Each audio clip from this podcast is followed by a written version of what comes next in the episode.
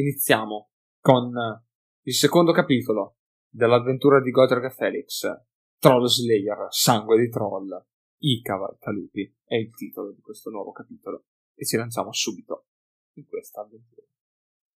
Non ricordo con precisione come e quando decidemmo di incamminarci verso le lande meridionali alla ricerca del tesoro perduto di Caracotto Picchi. Ahimè, So però che come molte delle scelte cruciali prese in quel periodo della mia vita, maturò in una taverna sotto l'effetto di scimi di birra. Mi pare tuttavia di rammentare che i farfugliamenti di un vecchio nano sdentato e ho un chiaro ricordo dello scintillio malsano che comparve nello sguardo del mio amico nell'udire la descrizione di quell'oro. Forse era tipico del mio amico essere disposto a rischiare la vita e l'anima, perfino sulla base di un'allusione così velata, nelle lande più selvagge e desolate che un uomo possa mai immaginare, o forse era tipico degli effetti che la febbre dell'oro aveva sul suo popolo. Come avrei avuto modo di constatare in seguito, il miraggio di quel fulgido metallo esercitava un forte ascendente sulla mente di tutti coloro che appartengono a quella razza abita. In ogni caso, la decisione di valicare gli estremi confini meridionali dell'impero si rivelò gravida di avvenimenti, incontri e avventure, le cui temibili conseguenze continuano a perseguitarmi tutt'oggi. Estratto da Herr Felix Jäger, In viaggio con Gotrek, volume 2, Stamperia di Aldorf, 2505. Non sono in cerca di guai, signori, ve lo assicuro, disse Felix Jäger in tono franco, mostrando i palmi vuoti delle mani. Lasciate in pace la ragazza, è l'unica cosa che vi chiedo. I cacciatori ubriachi proruppero in una risata malvagia Lasciate in pace la ragazza! Lo scimmiottarono con voce stridula, storpiando le consonanti. Felix si guardò intorno per cercare aiuto. Nella stazione commerciale c'erano pochi avventori dall'aria rude, avvolti nelle folte pellicce dei montanari, che lo osservavano con occhi annebbiati dall'alcol. Il proprietario dell'emporio, un uomo alto e ingobbito dai capelli flosci, si volse e iniziò a riporre i barattoli di conserva sullo scaffale di legno grezzo nel locale non c'era nessun altro. Un cacciatore corpulento si avvicinò con fare minaccioso. Era tanto vicino che Felix riusciva a vedere le goccioline di grasso che gli insudiciavano la barba. Quando l'uomo aprì la bocca per parlare, il puzzo di brandy da quattro soldi coprì persino il rancidume del grasso d'orso che i cacciatori spalmavano sulla pelle per proteggersi dal freddo. Felix fece una smorfia. Ehi, F! Mi sa tanto che qui c'è un damerino di città, disse il cacciatore. Senti come parla tutto perfettino. L'uomo interpellato alzò gli occhi dal tavolo contro il quale aveva immobilizzato la ragazza, che tentava di divincolarsi. Sì, Lars, parla proprio tutto perfettino. E che bei capelli che ha, biondi come il grano. Lo si potrebbe quasi scambiare per una ragazza. Quando scendo dai monti, tutto va per il verso giusto. Sai cosa ti dico? Prenditela tu, la ragazza. Io mi tengo questa mammoletta. Felix si sentì avvampare. Si stava facendo prendere dalla collera, ma la nascose dietro un sorriso. Se possibile volevo evitare guai. Vi prego, signori, non è il caso. Permettetevi di offrire da bere da tutti voi. Lars si voltò verso Hef. Il terzo montanaro sbottò in una risata sgangherata. Ha pure la grana! La fortuna gira dalla mia parte stasera. F sogghignò. Felix si guardò intorno disperato mentre l'omone si avvicinava. Maledizione dove si è cacciato Gotrek. Perché il nano non c'è mai quando serve? Si voltò verso Lars. Va bene. Scusate se mi sono intromesso. Lasciamo perdere, signori. Lars si rilassò quasi del tutto, abbandonando la guardia mentre camminava verso di lui. Felix lasciò che il cacciatore si avvicinasse. Lo vide spalancare le braccia come se volesse abbracciarlo. Tutto a un tratto, Felix gli sferrò una violenta ginocchiata all'inguine. Con un rumore simile al sibilio di un mantice da fabbro, l'aria gli fuoriuscì completamente dai polmoni. Piagnucolando l'omone si piegò in due. Felix gli ghermì la barba e tirò la testa dell'uomo verso il ginocchio. Sentì i denti spezzarsi e la testa del cacciatore scattò all'indietro. Lars cadde a terra boccheggiante, le mani strette sull'inguine. In nome di Tal, che diavolo stai facendo? disse Hef. Il grosso cacciatore si scagliò violentemente contro Felix, facendolo arretrare barcollando all'altro capo della sala, dove sbatté contro un tavolo. Nell'impatto rovesciò un boccale di birra. Chiedo scusa, disse Felix all'attonito avventore. Felix cercò a fatica di sollevare il tavolo per scaraventarlo contro l'aggressore. Se la mise tutta, tanto che temette spezzarsi i muscoli della schiena. L'ubriaco lo guardò con un perfido sorriso. Non si alza, è inchiodato al pavimento. In caso di risse. Grazie dell'informazione, disse Felix, e sentì qualcuno afferrarlo per i capelli e sbattergli la testa contro il tavolo. Un dolore lancinante gli esplose nel cranio e vide danzare davanti agli occhi una miriade di puntini neri. Si sentiva il volto umido. Sanguino, pensò, ma si rese conto che era soltanto la birra rovesciata poco prima. La testa sbatté di nuovo contro il tavolo. Poi, come se provenissero da molto lontano, sentì avvicinarsi dei passi. Tienilo fermo, Kell! La pagherà per come ha ridotto Lars. Riconobbe la voce. Era Hef. Disperato, Felix sferrò una gomitata dietro di sé, colpendo l'addome muscoloso di Kell. Le dita che gli stringevano i capelli si aprirono quasi del tutto. Felix si liberò con uno strattone e si volse per affrontare gli aggressori. Affannosamente la mano destra cercò tentoni il boccale di birra. Con gli occhi annebbiati intravide i due mastodontici cacciatori che si facevano sotto. La ragazza era scappata. Felix vide la porta chiudersi alle sue spalle. La sentì gridare aiuto. F stava estraendo lentamente un coltello infilato nella cintura. Le dita di Felix si rinchiusero sul manico del boccale, brandendolo alla cieca, col picchel in pieno viso. La testa del cacciatore si girò di colpo. L'uomo sputò sangue e si girò di nuovo verso di lui, con un sorriso ebete stampato sul volto. Dita muscolose gli ghermirono il polso in una morsa d'acciaio. La stretta lo costrinse suo malgrado a lasciar cadere il boccale. Nonostante la resistenza spasmodica di Felix, Kell gli spinse inesorabilmente il braccio dietro la schiena, verso l'alto, con forza invincibile. Il tanfo di grasso d'orso e la frora del corpo dell'uomo erano quasi insopportabili. Con un ringhio, Felix cercò di divincolarsi, ma era tutto inutile. Un oggetto aguzzo gli si conficcò nella gola. Felix abbassò lo sguardo. Erf gli puntava addosso un lungo coltello e sentiva l'odore di metallo ben oliato. Vedendo un rivolo di sangue vermiglio scorrere nella scanalatura centrale dell'arma, si irrigidì. Bastava che Efe si piegasse in avanti e Felix si sarebbe ritrovato nel regno di Morra. Sei stato un bel maleducato, ragazzo, disse Hef. Il vecchio Lars volevo solo dimostrarti il suo affetto e tu sei andato a spaccargli i denti. Secondo te come dovremmo reagire noi che siamo suoi amici? Uscì di questo sgorbio scaccoloso, rantolò Lars. Felix sentì che il braccio gli veniva spinto sempre più in alto dietro la schiena. Aveva paura che si rompesse e lanciò un gemito di dolore. Mi sa che è proprio quello che faremo, disse Hef. Non potete, piagnucolò il negoziante dal retro del bancone. Sarebbe un omicidio.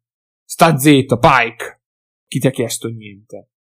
Felix capiva benissimo che ne avevano tutte le intenzioni. Erano ubriachi fradici e pronti a uccidere. Gli aveva semplicemente dato un pretesto. Ne è passato di tempo dall'ultima volta che ho fatto fuori una mammoletta, disse Hef, spingendo il coltello di un millimetro. Felix fece una smorfia di dolore. Non mi implori, mammoletta, non chiedi pietà. Va al diavolo, rispose Felix. Avrebbe voluto sputargli in faccia, ma si sentiva la bocca arida e le ginocchia deboli. Stava tremando. Così chiuse gli occhi. Ah, adesso non fai più l'educato da merino di città.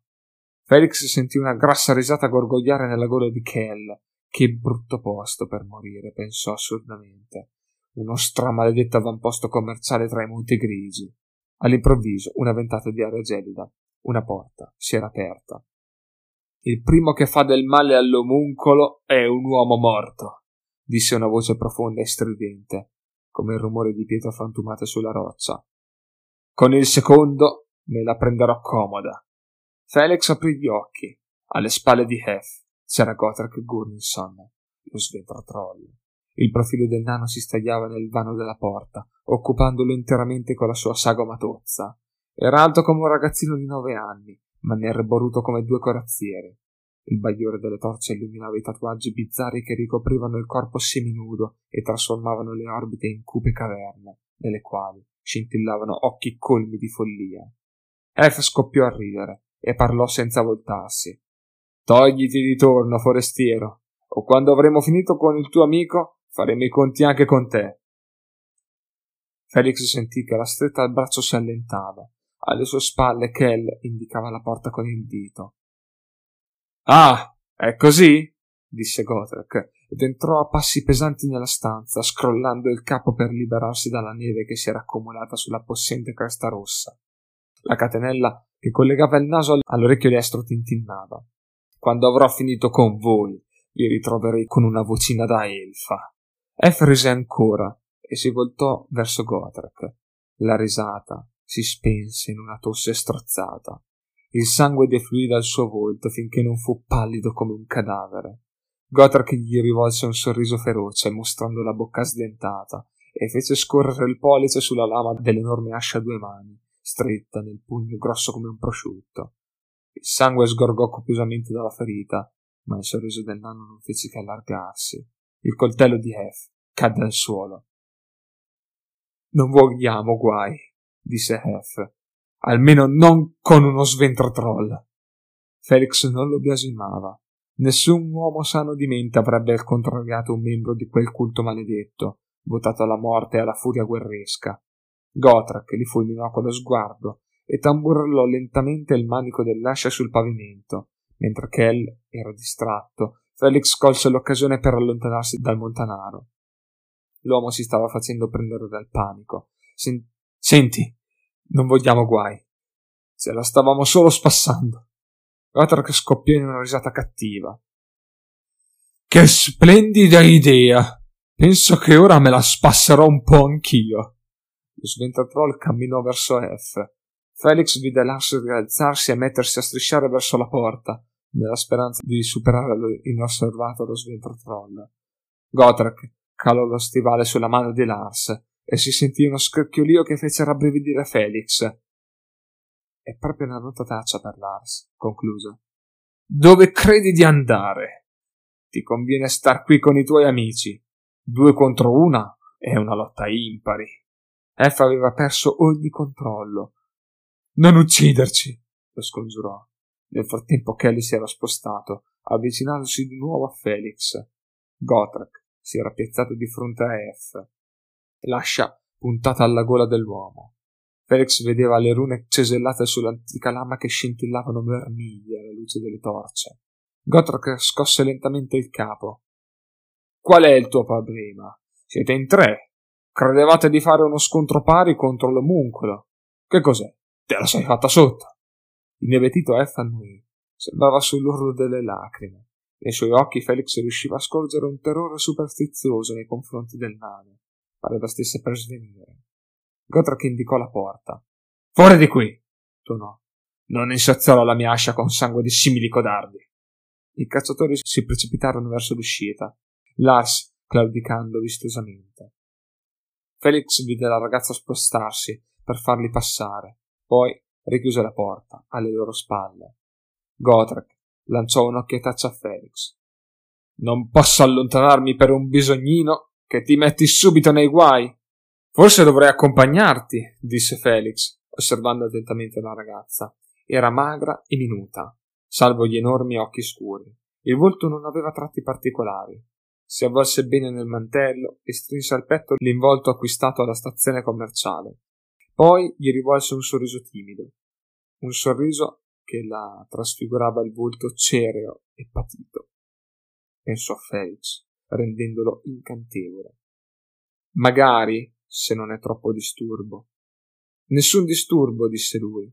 Può darsi che quelle canaglie siano ancora appostate nei paraggi.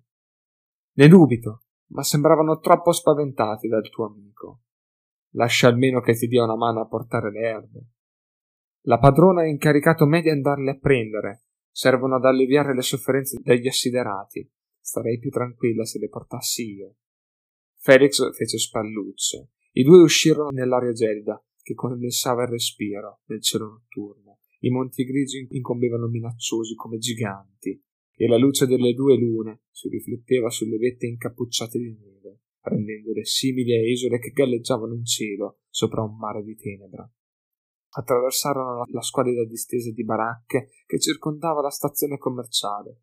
In lontananza Felix vedeva alcune luci e sentiva il muggito del bestiame e lo zoccolio ovattato dei cavalli. Erano diretti a un accampamento verso il quale accorrevano altre persone.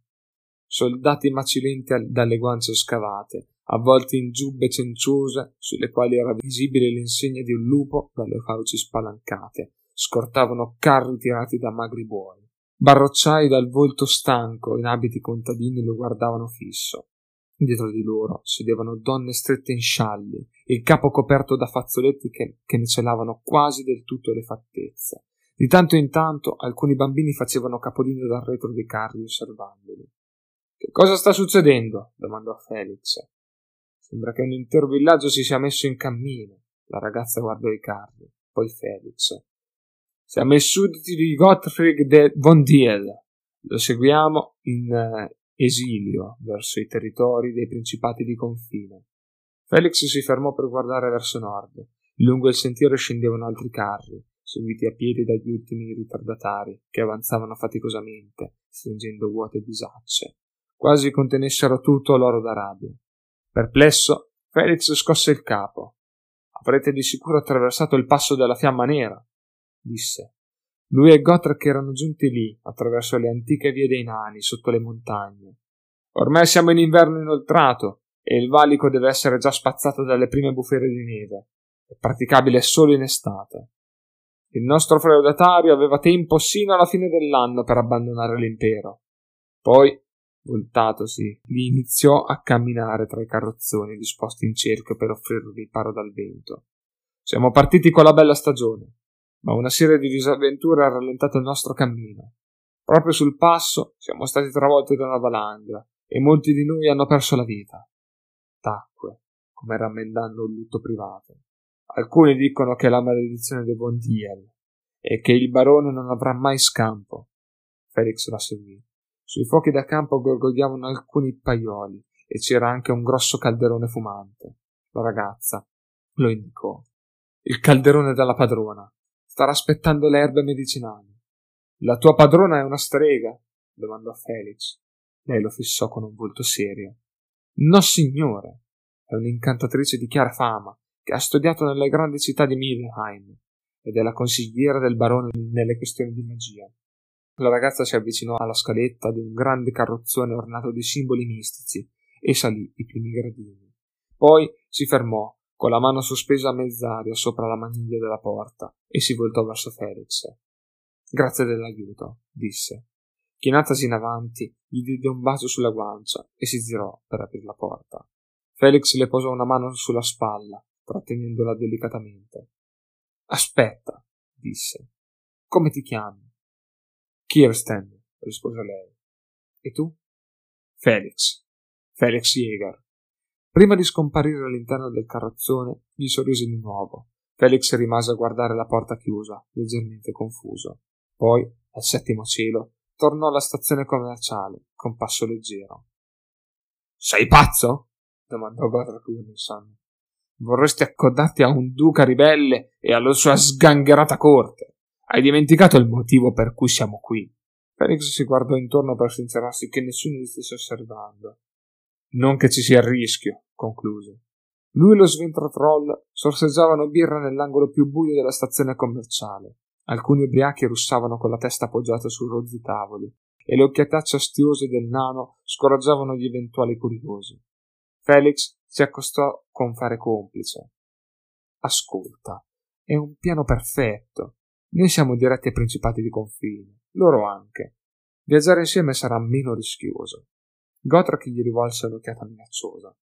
Stai forse insinuando che temo le insidie del cammino? Felix scosse il capo.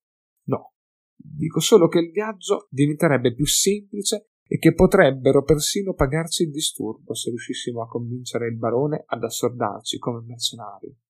Al pensiero del denaro, il volto di Gotrek si illuminò. I nani sono degli incorreggibili taccagni, pensò Felix. Gotrek sembrò pensarsi su un istante, poi scrollò il capo. No! Se è stato mandato in esilio, questo barone è un criminale e non riuscirà a mettere le grinfie sul mio oro. E chinata la testa, si guardò intorno con paranoica circospezione. Quel tesoro è nostro, mio e tuo. Più mio che tuo, sia chiaro, dato che il grosso delle battaglie toccherà a me. A Felix veniva da ridere. Non c'era niente di peggio che un nano in preda alla brama d'oro. Gotrek, non sappiamo nemmeno se c'è il tesoro. Gli unici indizi che abbiamo sono gli sproloqui di un vecchio prospettore rimbambito, che sostiene di aver visto il tesoro perduto di Akkara Cottopicchi. Era già tanto se Faragrim riusciva a ricordare il proprio nome. Stiamo parlando di un nano omuncolo, un nano non dimentica mai la vista dell'oro. Sai qual è il problema della tua razza? Che non porta rispetto agli anziani. Da noi Faragrim è trattato con riguardo. Adesso capisco perché il tuo popolo è sulla china del declino, mormorò Felix. Che cosa hai detto? Niente, ma dimmi un po', perché Faragrim non è tornato da solo a riprendere il tesoro? Sono passati 18 anni. Perché ha dimostrato una giusta prudenza finanziaria vorrai dire una giusta avarizia. Pensala come vuoi, omuncolo. È stato azzoppato dal custode del tesoro e non è mai riuscito a trovare qualcuno di cui si potesse fidare. E perché di punto in bianco te l'ha detto a te? Non starai insinuando che di me non ci si può fidare, vero, omuncolo? No, ma penso che volesse toglierti dalla circolazione e sbatterti fuori dalla sua taverna. Secondo me si è inventato quella panzana sul tesoro più grande del mondo, sorvegliato dal troll più grande del mondo, perché sapeva che l'avresti bevuta. Era un modo per allontanarti qualche centinaio di chilometri dalla sua riserva di birra. La barba di Gotrek si arruffò tutta e il nano ringhiò di collera. Non sono tanto stupido, omuncolo. Faragrim ha giurato sulle barbe di tutti i suoi antenati. Felix lanciò un forte gemito e immagino che nessun nano abbia mai tradito un giuramento, vero? Beh, diciamo quasi mai, ammise Gotrek. Ma di lui mi fido. Felix capì che era tutto inutile. Gotrek voleva che la storia fosse vera, dunque per lui era vera. È come un innamorato, pensò Felix, incapace di vedere i difetti dell'amata, perché nascosto dal castello di illusioni che ha eretto intorno a lei. Gotrek accarezzò la barba con lo sguardo perso nel vuoto, rapito dalle visioni del tesoro sorvegliato dal troll. Felix decise di giocare l'asso nella manica. Però non dovremo camminare, disse. Come? Gotrek. Se ci arrulliamo con il barone, potremmo chiedere un passaggio su un carro. Stai sempre a lamentarti che ti fanno male i piedi. È l'occasione giusta per farli riposare un po'. Pensaci su aggiunse in tono sorridente. Ci pagano e non avrai mal di piedi. Gotrek parve riprendere in considerazione l'idea. Ho già capito che non mi lascerai in pace finché non te la darò vinta. Accetto, ma a una condizione. Quale? Acqua in bocca sulla nostra missione, con chiunque. Felix acconsentì. Gotrek inaccò un folto sopracciglio e lo fissò con aria astuta. Non credere che non abbia capito perché si tieni tanto a viaggiare con questo barone, omuncolo. Ossia? Ti sei innamorato della ragazzetta con cui sei uscito prima, non è vero? Ma cosa dici? farfugliò Felix. Come ti è venuta un'idea simile? Gotrek sbottò in una risata chiassosa che svegliò diversi ubriachi. Allora perché sei diventato tutto rosso, omuncolo? gridò trionfante. Felix bussò alla porta del carrozzone che, come gli avevano riferito, apparteneva al maestro d'armi del barone. Entra pure, disse una voce. Felix ubbidì e fu investito da un puzzo di grasso d'orso. Comunque lo usano tutti. Immediatamente fece per impugnare l'essa della spada. Nel carrozzone si erano radunati cinque uomini. Felix ne riconobbe tre. Erano i cacciatori della sera precedente. Degli altri due, uno era giovane, dai lineamenti delicati, indossava abiti sontuosi e portava i capelli corti, come era in uso tra la nobiltà guerriera. L'altro, un uomo alto e di corporatura massiccia, portava abiti in pelle di daino, era di carnagione bruna e sembrava prossimo alla trentina, pur avendo i capelli grigio argento.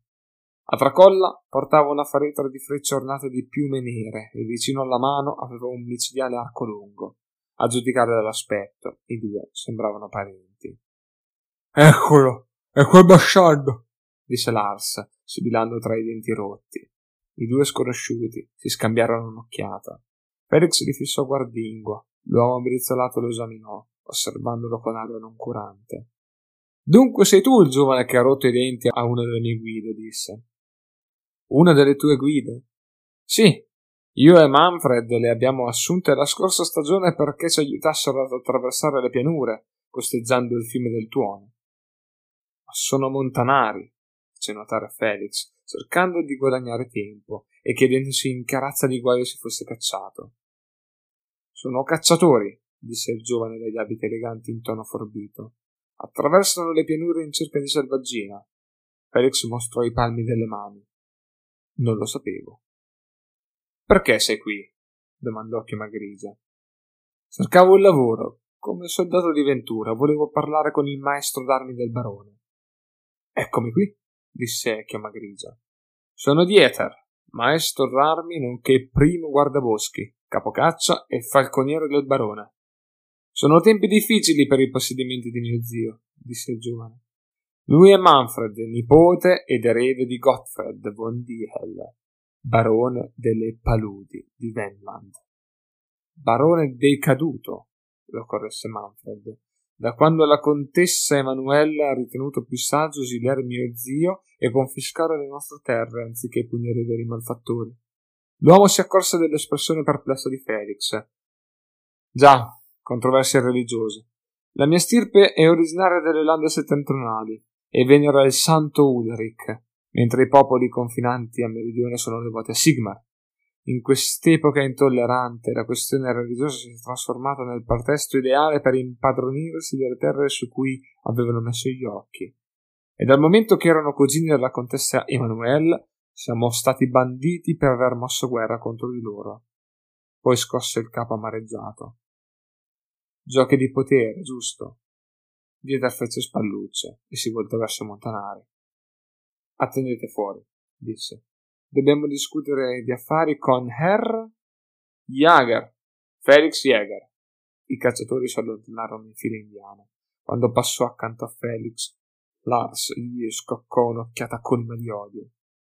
Felix lo guardò dritto negli occhi svuotati di sangue. I loro sguardi si intrecciarono per un secondo e un istante dopo i cacciatori erano usciti, lasciandosi dietro una zaffata di grasso d'orso. Temo che tu ti sia fatto un nemico qui, disse Manfred. La cosa non mi preoccupa. Ma dovrebbe, Herr Jäger. Uomini del genere covano rancore, disse Dieter. Dicevi che stavi cercando lavoro? Felix annuì. Io e il mio amico.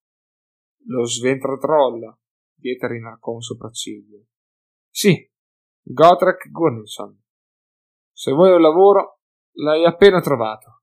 I principati di confine sono lande selvagge e pericolose, e i due guerrieri potrebbero fare al caso nostro. Purtroppo non siamo in grado di darvi una lauta retribuzione. Mio zio è ormai indigente, spiegò Manfred. Non chiediamo altro che un giaciglio, vitto e trasporto, rispose Felix. Dieter rise. Tanto meglio, dico sul serio, potete viaggiare con noi se volete, ma in caso di attacco dovrete combattere. Siamo soldati?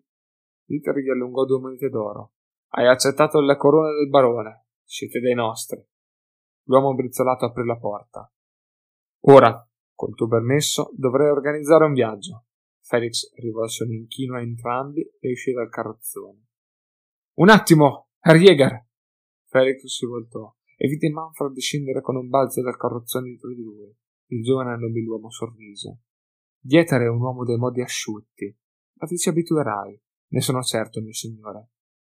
Chiamami Manfred. Siamo ai confini dell'impero, non alla corte della contessa di Nuln. La gerarchia non ha molta importanza qui. Va bene, mio s- Manfred. Volevo soltanto dirti che ieri notte hai fatto una cosa giusta a difendere la ragazza. Intendo, anche se è la sguattera di quella strega, apprezzo il tuo gesto. Ti ringrazio.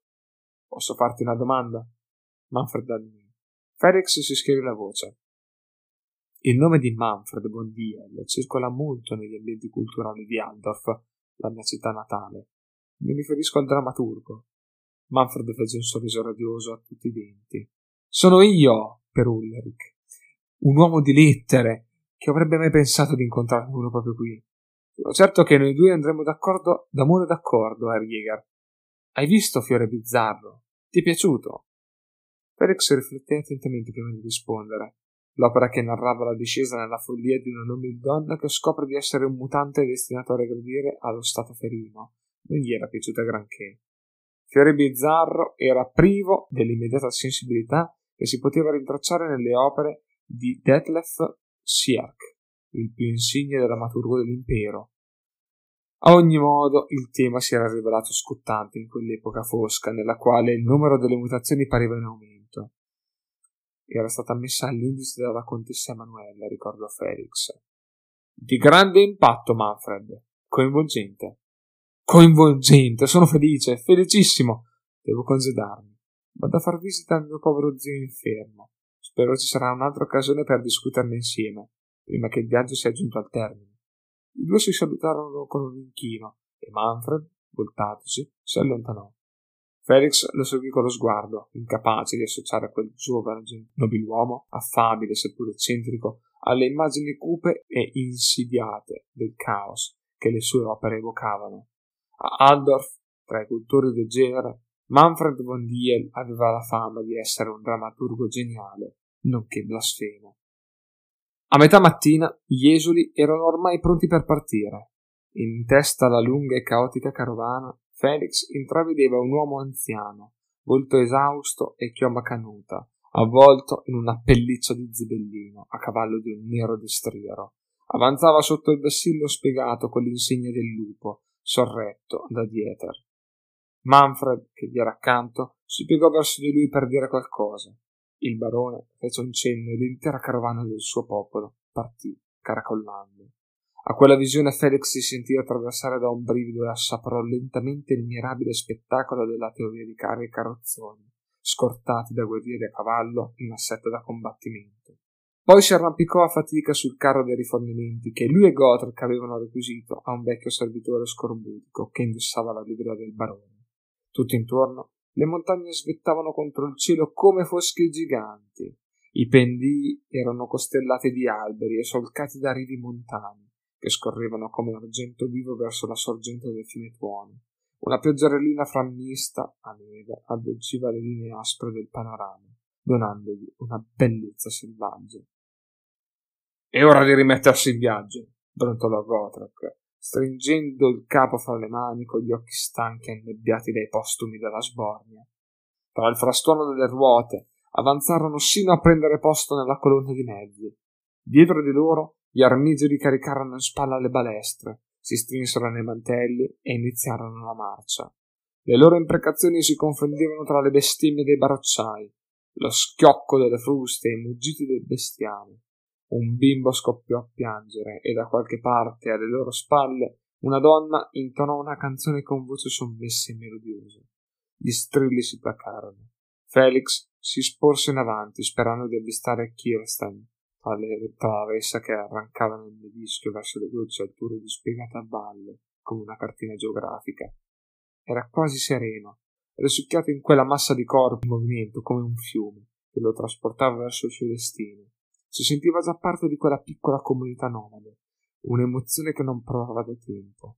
Sorrise. Ma Gotrek lo riportò subito alla realtà, sferrandogli una gomitata nelle costole. Occhi aperti, omuncolo. Questi monti e le pianure sottostanti sono infestate di orchi e goblin.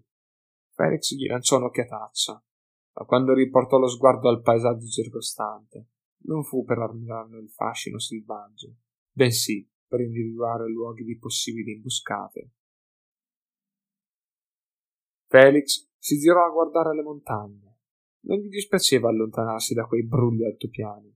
La carovana aveva subito ripetuti attacchi dai goblin in pelle verde, che sugli scudi recavano le insegne di un artiglio color cremisi e messi in fuga i cavalchi lupi, non senza perdite umane.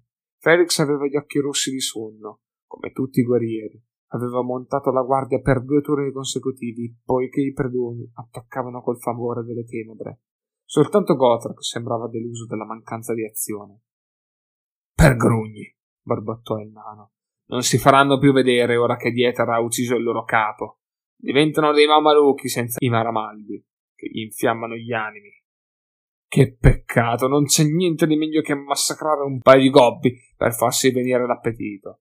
Un po' di sano esercizio fisico aiuta la digestione. Felix gli lanciò un'occhiataccia velenosa e col pollice indicò il carrozzone coperto dal quale stava scendendo Kirsten, insieme a una donna alta di mezza età. Sta sicuro che i feriti là dentro non la pensano come te, Gotrek? Il nano scrollò le spalle. È la vita, omuncolo. La gente si fa male. Ringrazia che la stavolta non è toccata a te. La, mis- la, misura era colma. Felix scese dalla cassetta e si lasciò cadere sul terreno fangoso. Non preoccuparti per me, Gotrek. Voglio restare in circolazione.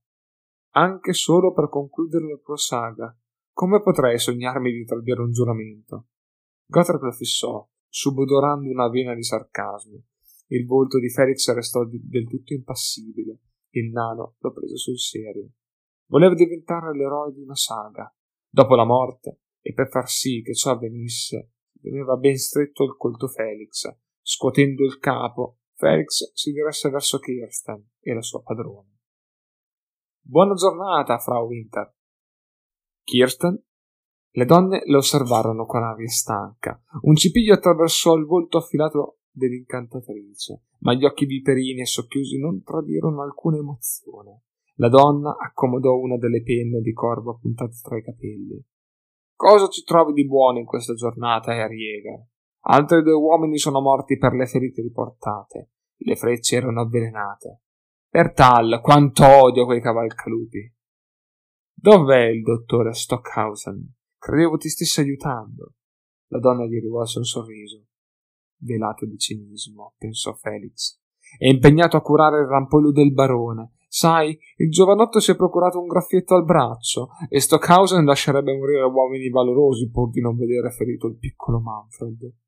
Voltate le spalle, si allontanò. La chioma e il mantello ondeggiavano nella brezza. Non farci caso, disse Kirsten. Padron Manfred ha scritto un'operetta satirica su di lei e la padrona è ancora risentita, ma in realtà è una donna buona. Felix la guardò senza capire perché il cuore gli battesse tanto forte e i palmi delle mani fossero così umidi. Ricordando ciò che Gotrek aveva detto la sera prima, si sentì appampare. D'accordo, lo ammetteva. Era attratto da Kirsten. Che male c'era. Forse la possibilità che l'interesse non fosse ricambiato. Si guardò intorno e non riuscendo a spicciar parola pensò a qualcosa da dire. Nelle vicinanze alcuni bambini giocavano alla guerra. Tu come stai? riuscì infine a domandare non molto bene a giudicare dall'aspetto. Così, ieri notte ho avuto paura, i lupi ululavano e le frecce cadevano come pioggia, ma adesso, insomma, di giorno sembra tutto un sogno. Dal carrozzone alle loro spalle si levavano i gemiti di un uomo agonizzante. La ragazza si voltò in un istante e un'espressione dura le passò sul viso, posandosi come una maschera. Non deve essere piacevole stare a contatto coi feriti, osservò Felix. La ragazza fece spallucce, ci si fa l'abitudine. Il sangue di Felix divenne di ghiaccio nel vedere quell'espressione sul volto di una donna tanto giovane. L'aveva già notata sui volti dei mercenari, uomini per cui la morte era un mestiere. Attorno a lui i bambini giocavano presso il carrozzone dei feriti. Uno fece finta di scoccare un dardo da una balestra e un altro emise un gorgoglio, stringendosi il petto cadde al suolo. Felix si sentì sperduto e improvvisamente capì la distanza che lo separava da casa.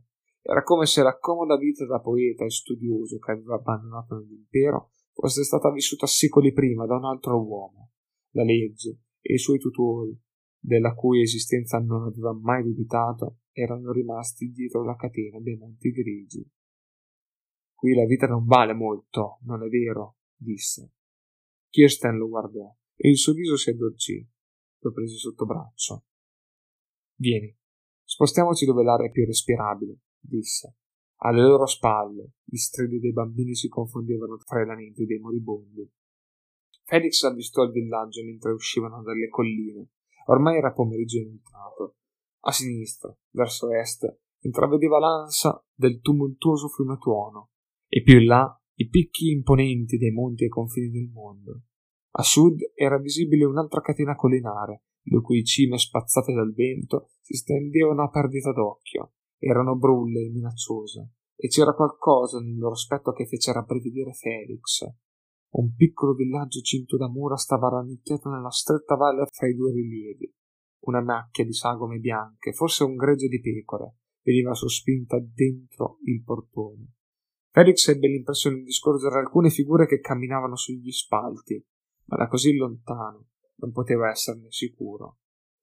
Dieter gli fece un cenno di avvicinarsi. Tu sei un uovo forbito, disse. Prendi un cavallo e va a parlamentare. Di loro che veniamo in pace. Felix fissò l'uomo alto e sparuto senza rispondere. In altre parole, pensò, sono una pedina sacrificabile nell'eventualità che fossero ostili. Prese in considerazione di mandarlo al diavolo e Dieter doveva averlo capito. Hai accettato i soldi del barone, disse in modo asciutto. Ha ragione, ammise Felix, prendendo in considerazione qualche altra idea. Dormire con un tetto sopra il capo, farsi un bagno caldo e una bella bevuta in una vera taverna, anzi che persino il più rozzo villaggio frontaliero poteva offrire, la prospettiva era davvero allettante. Datemi un cavallo, rispose, e una bandiera bianca. Mentre montava in groppa all'ombroso cavallo da guerra, cercò di non pensare all'accoglienza che uomini diffidenti, armati di arco e freccia, potevano riservare all'ambasciatore di un potenziale nemico.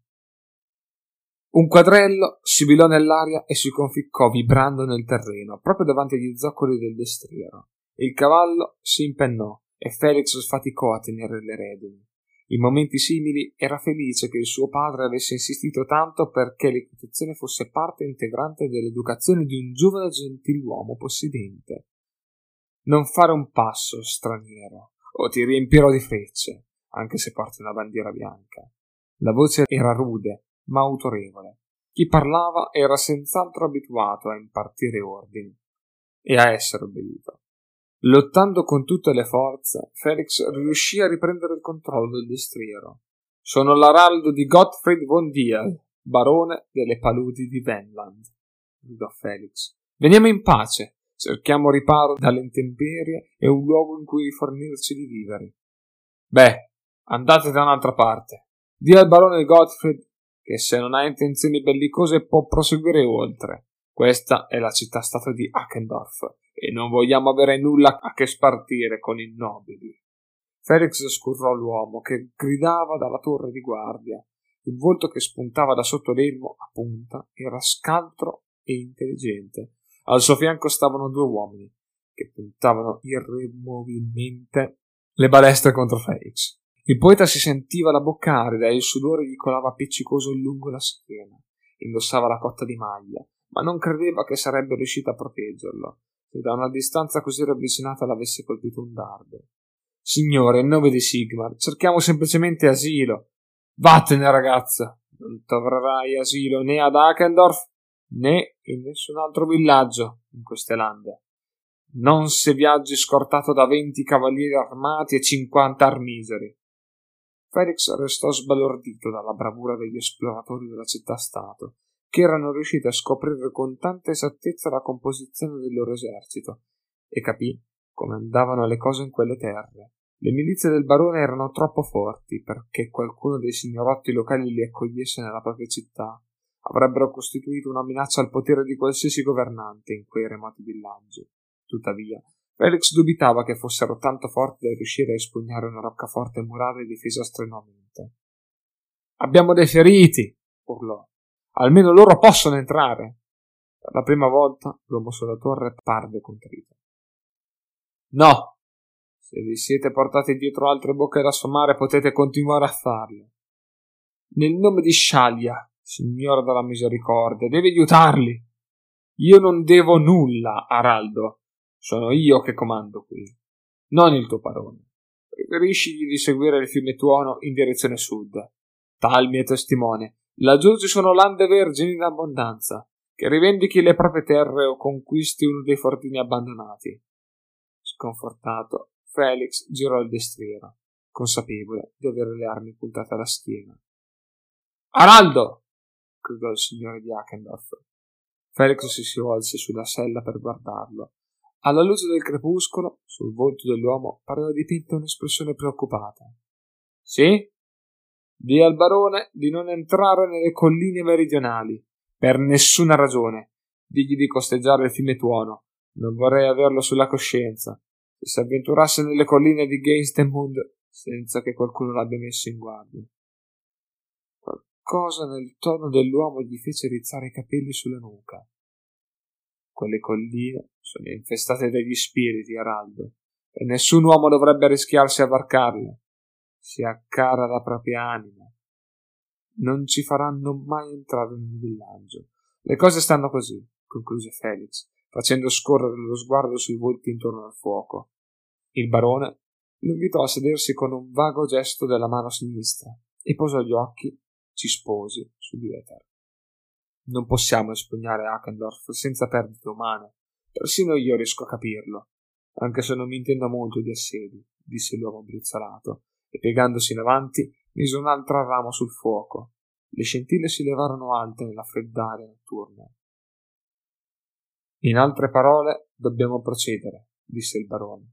La sua voce flebile rammentò a Felix il crepitio delle foglie secche. Dieta a noi. Forse dovremmo dirigersi a ovest, disse Manfred, per cercare nuove terre.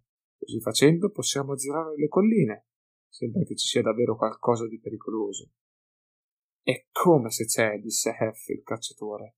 Il suo volto sembrava pallido e contratto, anche se la, all'allegro bagliore del fuoco. Andare a ovest è comunque un'idea stupida, disse Frau Winter. Felix notò che fissava proprio Manfred, furibonda. Ah sì? E per quale ragione? domandò. Usa il cervello, ragazza. Ora che il regno dei nani è in frantumi, i monti a est sono un covo di goblin, quindi le terre migliori saranno quelle più lontane dal fiume Tuono e dalle incursioni dei Pelle Verde, e pertanto saranno difese dal più potente signorotto locale. Dunque città ovest sarà più inespugnabile di Hackendorf. Conosco questa terra, replicò Manfred in tono di scherno, e quando guardò i volti intorno al fuoco, incrociando lo sguardo di ogni istante, se proseguiamo verso sud, raggiungeremo il fiume Sangue, dove ci sono più cavalcalupi che vermi in un cadavere. I pericoli sono dappertutto, disse il vecchio barone, con un filo di voce. Poi guardò Felix dritto in volto, con occhi azzurri e penetranti.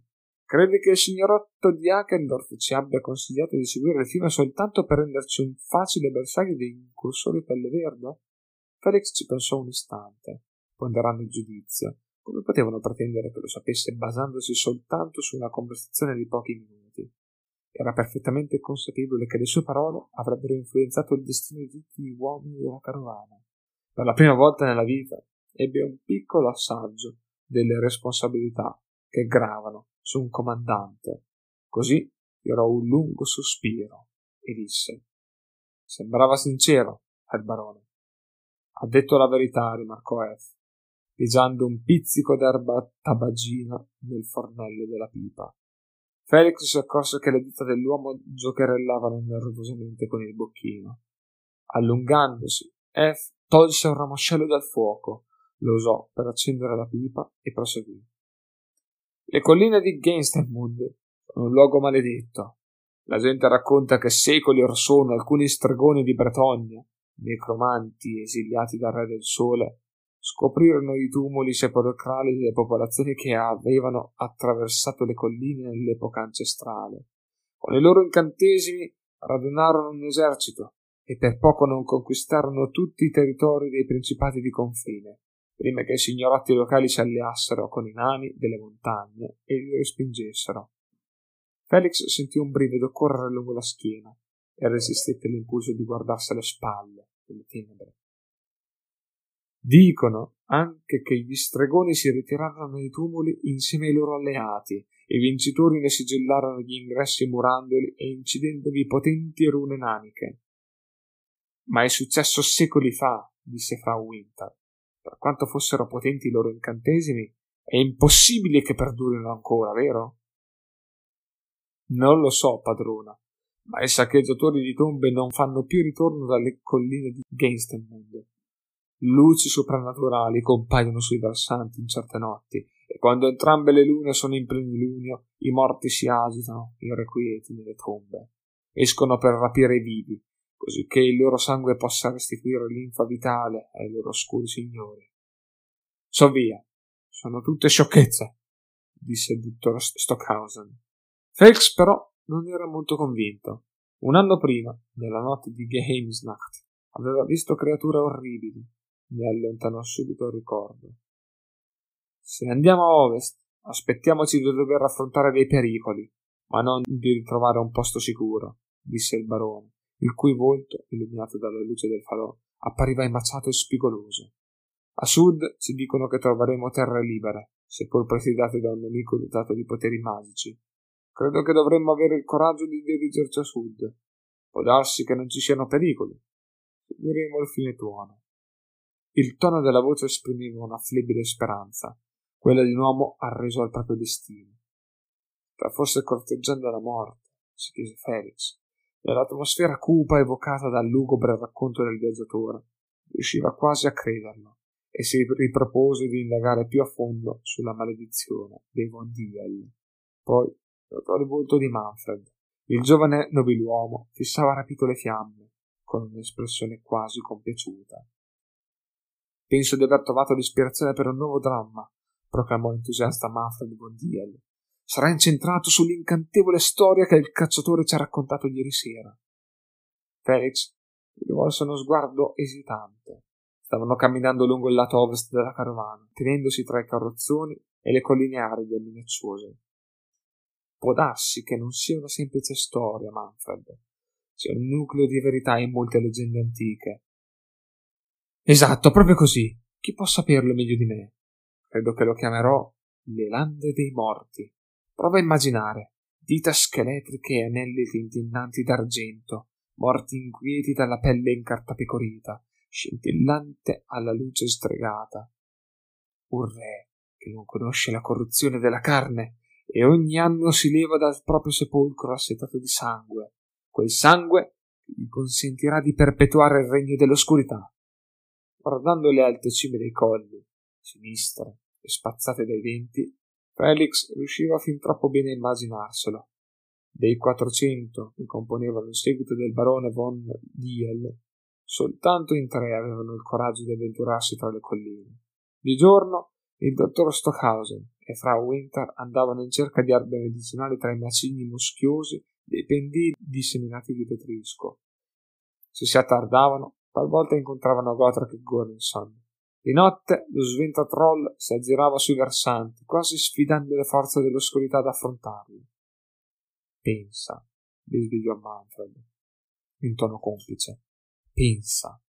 Giace addormentato nel tuo letto, e senti uno scalpiccio attuito, ma nemmeno respiro, eccetto il tuo, attutito, pardon. Rimani disteso ad ascoltare il battito martellante del tuo cuore, pur sapendo che nel petto di chi si avvicina non batte nulla. Sì, taglio corto Felix, sono convinto che scriverai un'opera eccezionale. Prometti di farmela leggere una volta completata. Poi decise di cambiare argomento, cercandone uno che potesse catturare l'attenzione di quel eh, giovane stravagante. Anch'io avevo intenzione di scrivere un poema. Potresti darmi maggiori informazioni sulla maledizione di Von Diel? Il volto di Manfred si irrisidì e lo scintillio dei suoi occhi fece rabbrividire Felix. Poi scosse il capo e gli rivolse un sorriso, tornando l'uomo affabile di sempre. C'è poco da raccontare, disse scoppiando in una risatina schioccia. Mio nonno era un uomo molto devoto e per dimostrare la propria fede non esitava a mandare al rogo streghe mutanti. In una notte di Exensnacht arrostì una bella fanciulla chiamata Irina Trask. Tutti i sudditi erano accorsi ad assistere all'esecuzione, poiché era una giovane di rara bellezza. Mentre le fiamme si levavano alte intorno a lei la ragazza invocò la vendetta delle potenze degli inferi, affinché mio nonno morisse e la collera del caos si abbattesse sui discendenti, sui seguaci e su tutti i loro figli. Che l'oscurità e la sua progenie vi stramaledicano tutti, disse. Manfred tacque, fissando adombrato le colline. Felix lo incalzò. E poi? Poco dopo, mio nonno fu ucciso da un branco di uomini besti durante una battuta di caccia, e tra i figli nacquero dei dissidi. Kurt, il primogenito, era l'erede, ma mio padre e suo fratello si ribellarono, spodestandolo. Alcuni sostengono che Kurt si sia dato al brigantaggio e che un guerriero del caos l'abbia ucciso. Altri affermano invece che si sia diretto a settentrione verso un destino più oscuro. Mio padre ereditò il titolo e sposò mia madre, Caterina von Wittgenstein. Felix sgranò gli occhi. I Wittgenstein erano una casata dalla fosca nomea, emarginata dalla società. Manfred ignorò il suo sguardo. Zio Gottfried divenne il loro capoguerra. Mia madre morì dandomi alla luce e mio padre scomparve. Gottfried conquistò il potere e da quel momento siamo perseguitati dalla mala sorte. Felix riuscì a scorgere una figura che si avvicinava lungo il pendio. Era Frau Winter. Pareva avesse una gran fretta. Scomparve, ripeté Felix in tono sconcertato. Sì, nel nulla. Scoprì cosa gli era accaduto soltanto molti anni dopo. Frau Winter si accostò, guardando Manfred con occhio turbo. Cattive notizie, disse. Ho trovato un varco sulla china del colle là in alto. L'accesso è bloccato da alcune rune, ma all'interno percepisco la presenza di una terribile minaccia. C'era qualcosa di persuasivo nel tono della sua voce. La donna si voltò di scatto ed entrò nell'accampamento. Manfred la fulminò con lo sguardo. Felix lo osservò. Tra voi due non corre con sangue, o sbaglio? Mi detesta. Da quando lo zio mi ha nominato suo erede, crede che debba essere suo figlio a succedere al barone. Felix inarcò un sopracciglio. Sì, non lo sapevi. Dieter è suo figlio, il frutto illegittimo dei lombi di mio padre. I raggi delle lune screziavano le acque del fiume Tuono, scintillanti come argento liquido. In quel punto, alberi secolari dai rami contorti si protendevano sugli argini simili a troll in agguato. Felix si guardò intorno con fare inquieto. C'è qualcosa nell'aria stanotte, si disse, come una tensione elettrica o un presagio anomalo. Fece fatica ad allontanare la sensazione che tra quelle colline si fosse risvegliato un essere malvagio, assetato di vita, delle vite di tutti gli uomini della corte del barone Gottfried. Qualcosa non va, Felix. Questa sera è un'aria molto assorta, disse Kirsten. Lui la guardò e sorrise, rinfrancato dalla sua presenza. Di solito gli piacevano le loro passeggiate notturne lungo il fiume, ma quella notte un fosco presagio rovinava tutto. No, è solo la stanchezza. Non riuscì a evitare di lanciare uno sguardo verso i vicini colli, al chiarore delle due lune, il varco era molto simile alle fauci spalancate di un mostro. È questo posto, vero? C'è qualcosa di anomala, lo sento. Come quando Frau Winter lancia uno dei suoi pericolosi incantesimi. Gli si rizzano i capelli sulla nuca. Solo che questo è molto peggio. Felix vide il terrore affiorare sul suo volto, per scomparire subito dopo. Gli occhi della ragazza vagarono sulle acque del fiume una creatura malvagia e ancestrale dimora sotto le colline, Felix. Una creatura affamata. Potremmo morire qui. Felix le prese per la mano. Non c'è nulla da temere. Siamo ancora vicini al fiume. Ma gli tremava la voce, e quelle parole non riuscirono rassicuranti. Sembrava un ragazzino spaventato, ed entrambi stavano tremando. Tutti hanno paura all'accampamento, tranne il tuo amico Gotrek. Come fai a essere così coraggioso? Felix fece una risata sommessa. Gotrek è uno sventatroll che ha giurato di espiare una colpa con la morte. È stato bandito dalla sua terra, dalla famiglia e dagli amici, e non ha una casa al mondo. È coraggioso perché non ha niente da perdere e potrà recuperare la dignità soltanto morendo con onore. Perché viaggi con lui? Hai l'aria di essere un uomo saggio. Felix rifletté attentamente sulla risposta. Non aveva mai indagato tanto a fondo le motivazioni di quella scelta. Improvvisamente, sotto lo sguardo penetrante degli occhi scuri di Kirsten, conoscere il perché divenne importante. Mi ha salvato la vita e abbiamo stretto un patto di sangue. Ai tempi non sapevo cosa comportasse quel rito, ma vi ho comunque tenuto fede. Le aveva esposto i nudi fatti, la verità, sotto certi aspetti, ma senz'altro non una spiegazione. Felix restò in silenzio, accarezzando la vecchia cicatrice sulla guancia destra. Voleva essere sincero. Ho ucciso un uomo in duello ed è scoppiato uno scandalo. Sono stato costretto ad abbandonare gli studi e mio padre mi ha diseredato. Così, accecato dalla rabbia, mi sono messo nei guai con la legge. Quando ho incontrato Gotrek, non avevo uno scopo nella vita. Mi lasciavo trasportare dagli eventi. Gotrek era così determinato nel raggiungere il suo obiettivo che non ho saputo resistergli. Era più semplice seguirlo che iniziare una nuova vita, e qualcosa nella sua follia autodistruttrice mi affascinava. La ragazza gli rivolse uno sguardo interrogativo. Ora non più. Felix scosse il capo. Parlami di te. Che cosa ti porta qui sul fiume Tuono? I due raggiunsero un albero caduto. Felix l'aiutò a salire sul tronco e con un balzo si mise accanto a lei. Kirsten le lisciò le pieghe della lunga gonna da contadina e fermò una ciocca di capelli dietro l'orecchio. Felix la trovava incantevole al chiarore delle lune gemelle, tra la bruma che iniziava a levarsi. A Elendorf i miei genitori erano sudditi del barone Gottfried, servi della gleba. Mi hanno mandato da Frau Winter come apprendista. Sono rimasti sepolti sotto la valanga insieme alle mie sorelle. Mi dispiace, disse Felix. Non ne avevo idea. La ragazza scrollò le spalle con aria rassegnata. Sono morti in tanti lungo il cammino. Ringrazio il cielo di essere ancora qui. Ecco tutto. Poi tacque per un lungo istante, e quando riprese a parlare la voce si addolcì. Mi mancano. Felix non riusciva a trovarle le parole, così restò in silenzio. Sai, in tutta la vita di mia nonna non si è mai allontanata più di un chilometro da Dielendorf e non è nemmeno mai entrata in quel vecchio castellaccio. Il suo mondo erano la casupola in cui viveva e i fazzoletti di terra che coltivava. Io invece ho visto monti e villaggi e questo fiume. Ho viaggiato più di quanto lei potesse mai immaginare. In un certo senso sono felice. Felix la guardò. Sulle guance lisce e ombrose vedeva scintillare una lacrima. I volti quasi si toccavano.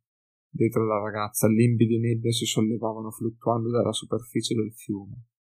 Si era addensata rapidamente e Felix riusciva a malapena a vedere le acque. Kirsten si avvicinò. Se non fossi venuta, non ti avrei conosciuto. Scambiarono un bacio impacciato, esitante. Le labbra si sfiorarono appena. Felix si piegò in avanti e fece scorrere tra le mani i lunghi capelli della ragazza. I due si gettarono l'uno nelle braccia dell'altro, avvinghiati con trasporto nel crescendo del bacio. Nell'impeto della passione le mani iniziarono a errare sui corpi, a esplorarli attraverso gli spessi vestiti. Finirono per sporgersi un po' troppo. Kirsten lanciò un gridolino quando caddero dal tronco, finendo sul terreno umido e soffice. Ho il mantello tutto inzaccherato di fango, disse Felix. Perché non lo togli? Possiamo sdraiarci sopra. Per terra è tutto bagnato. All'ombra delle colline luttuose fecero l'amore tra le nebbie e il chiaro di luna. Dove sei stato, omuncolo? E perché hai quell'aria tutta soddisfatta? Domandò Gotrek in tono arcigno. Giù al fiume, rispose Felix con aria candida, a fare quattro passi. Gotrek inarcò un sopracciglio irsuto. Ti sei scelto la serata giusta per fare quattro passi. Guarda come si addensa la nebbia. Qui c'è puzza di stregoneria. Felix lo guardò, sentendo la paura insinuarsi nelle ossa. La mano si avvicinò all'elsa della spada Ricordava la nebbia che aveva ammantato le brughiere intorno al cerchio delle pietre nere un anno prima e la presenza che vi era celata. Così lanciò un'occhiata alle spalle, nelle tenebre. In tal caso dovremmo dirlo a Dieter e al barone. Ho già avvertito lo scagnozzo del duca, hanno raddoppiato il numero di sentinelle, tutto qui. Che cosa facciamo? Fatti una dormita, o omuncolo. Tra poco toccherà a te montare la guardia.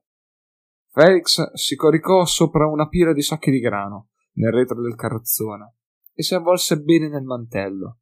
Per quanto si sforzasse, il sonno tardava a venire. Continuava a pensare a Kirsten. Fissando Morsley, la luna minore, ebbe l'impressione di scorgervi il volto dell'amata. La nebbia si infittiva sempre più, ovattando ogni rumore tranne il respiro tranquillo di Gotrek. Quando finalmente s'addormentò, fece sogni spettrali, visitati da esseri sepolti da secoli. Un cavallo nitrì irrequieto in lontananza. Una mano enorme si serrò sulla bocca di Felix. Il giovane lottò con tutte le forze, domandandosi se Lars fosse tornato per vendicarsi. Zitto, omuncolo! Sta arrivando qualcosa. Non fiatare. Intontito Felix riemerse a fatica dal sonno destandosi del tutto. Aveva gli occhi stanchi e impastati e i muscoli gli facevano male, perché aveva dormito su un giaciglio di sacchi. Si sentiva spossato, privo di forze. Che cosa succede, Gotrek? domandò sottovoce. Lo Sventratroll gli fece cenno di star zitto e annusò l'aria. Qualunque cosa sia, è morto da centinaia d'anni. Felix rabbrividì e si strinse nel mantello. Sentiva che la paura iniziava a torcergli la bocca dello stomaco, e quando le parole del nonno gli si impressero nella mente dovette lottare per dominare il terrore. Sbirciò nella nebbia. Ammantava ogni cosa, impedendo di vedere a un palmo dal naso. Se aguzzava la vista, riusciva soltanto a intravedere il carrozzone di fronte. Poi diede un'occhiata dietro di sé temendo che un abominevole abitante delle tenebre si stesse avvicinando con passo felpato. Il battito del cuore gli rimbombava nelle orecchie. Ricordò le parole di Manfred e vide mani scheletriche protendersi per garnirlo e trascinarlo in uno sepolcro tre, tetro e profondo. Sembrava di avere i muscoli paralizzati e dovette mettercela tutta per riuscire a muoverli e tentare di afferrare l'escia della spada. Vado a dare un'occhiata sussurrò Kotrak. Prima ancora che Felix potesse disudirlo o seguirlo, il nano era già smontato silenziosamente dal carro, dileguandosi nell'oscurità. Adesso Felix si sentiva davvero solo. Era come se si fosse risvegliato da un brutto sonno per ripiombare in un incubo più spaventoso. Sperduto nella nebbia umida e fosca, sapeva che alcune creature soprannaturali e fameliche stavano in agguato appena al di fuori del suo campo visivo. Era un istinto primordiale a suggerirglielo. Sapeva che allontanarsi dal carro significava morire. Kirsten, però, era là fuori, addormentata nel carrozzone di Frau Winter. Con la mente la vedeva distesa sul letto, mentre sulla porta veniva esercitata una violenta pressione e le assi di legno cedevano lentamente, lasciando intravedere Sguainata la spada, balzò giù dal carro. Alle sue orecchie rese ipersensibili dalla paura, il tonfo attuito dei piedi risuonò forte come i rintocchi di una campana. Si sforzò di riconoscere i dettagli dell'ambiente circostante, mentre nella nebbia attraversava il cerchio esterno di carrozzoni diretto verso il punto in cui sapeva che si trovava Kirsten. Ogni passo pareva durare un'eternità temendo che qualcosa si stesse avvicinando di soppiatto, si guardò intorno con circospezione. Aggirò pozze di fitte tenebre. Avrebbe voluto gridare a squarciagora per dare l'allerta all'accampamento, ma distinto qualcosa lo trattenne. Così facendo avrebbe attirato l'attenzione delle temibili creature che lì stavano osservando, decretando la propria morte. Una figura emersa dalle tenebre, e Felix sollevò la spada. Restò col cuore in gola finché non si accorse che indossava un'armatura in cuoio e un elmo di metallo. Una sentinella, pensò, tranquillizzandosi. Si alò da Sigmar, ma quando la sagoma si volse, Felix soffocò un grido. Il volto era scarnificato e nelle orbite vacue baluginava una lucina verdastra.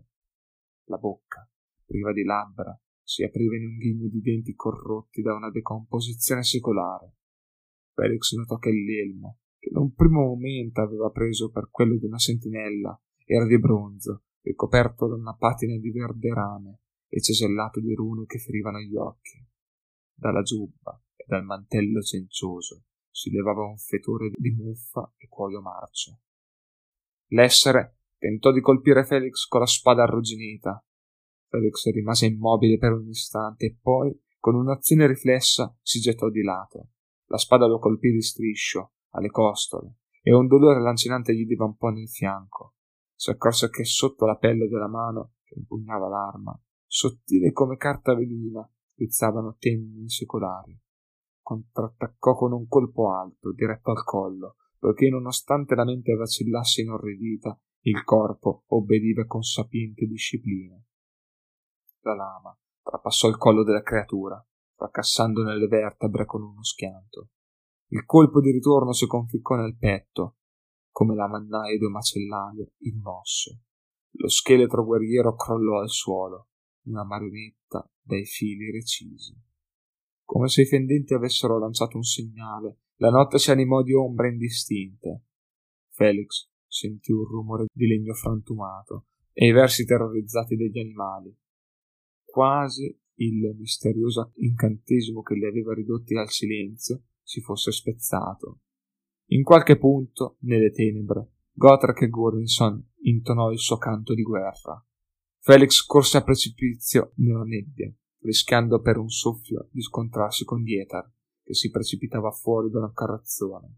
L'omone era vestito di tutto punto e brandiva un'ascia a una mano. Che cosa sta succedendo? Urlò nel frastuono delle grida. Aggressori, creature morte dal ventre e dalle colline, disse Felix. Le parole fuoriuscivano in rantoli convulsi. Nemici! gridò Dietar. Uomini, a me! Accorrete! E lanciò un grido di battaglia simile a un ululato. Nei dintorni gli risposero alcune deboli grida. Felix continuò a correre, cercando la dimora di Kirsten. Alcune ombre balzarono fuori dal buio pertugio tra due carrozzoni e cercarono di colpirlo con lame letali lunghe e ricurve. Con una torsione del busto, Felix schivò la prima e rintunzò la seconda, ma due altre creature scheletriche lo fissavano con occhi maligni. Assestò un fendente alla gamba della prima. La creatura s'accasciò quando la lama le sfondò il ginocchio, la mente ottenebrata dal raccapriccio. Felix si batteva come un automa. Un salto schivò il colpo dell'essere caduto a terra e gli calò sopra il tallone, spezzandogli la spina dorsale. Poi incrociò brevemente la spada con l'altro aggressore finché non lo ridusse a brandelli. Si accorse che altri due demoni stavano sfondando la porta del carrozzone di Frau Winter, proprio come aveva temuto. Dall'interno si udì una cantilena, che immaginò fosse una preghiera. Felix si preparò all'attacco, ma venne accecato da un lampo fulmineo di luce azzurrina. Una saetta rizzò nell'aria, diffondendo un acre puzzo di ozono che coprì persino il tanfo di decomposizione. Quando riacquistò la vista, Felix notò i resti carbonizzati di due scheletri ai piedi della scaletta del carrozzone. Frau Winter stava sulla soglia, calma e impavida, la mano sinistra avvolta in un limbo di luce. Guardò Felix e col capo gli rivolse un cenno di incoraggiamento. Kirsten stava dietro di lei, un dito puntato in silenzio alle spalle di Felix.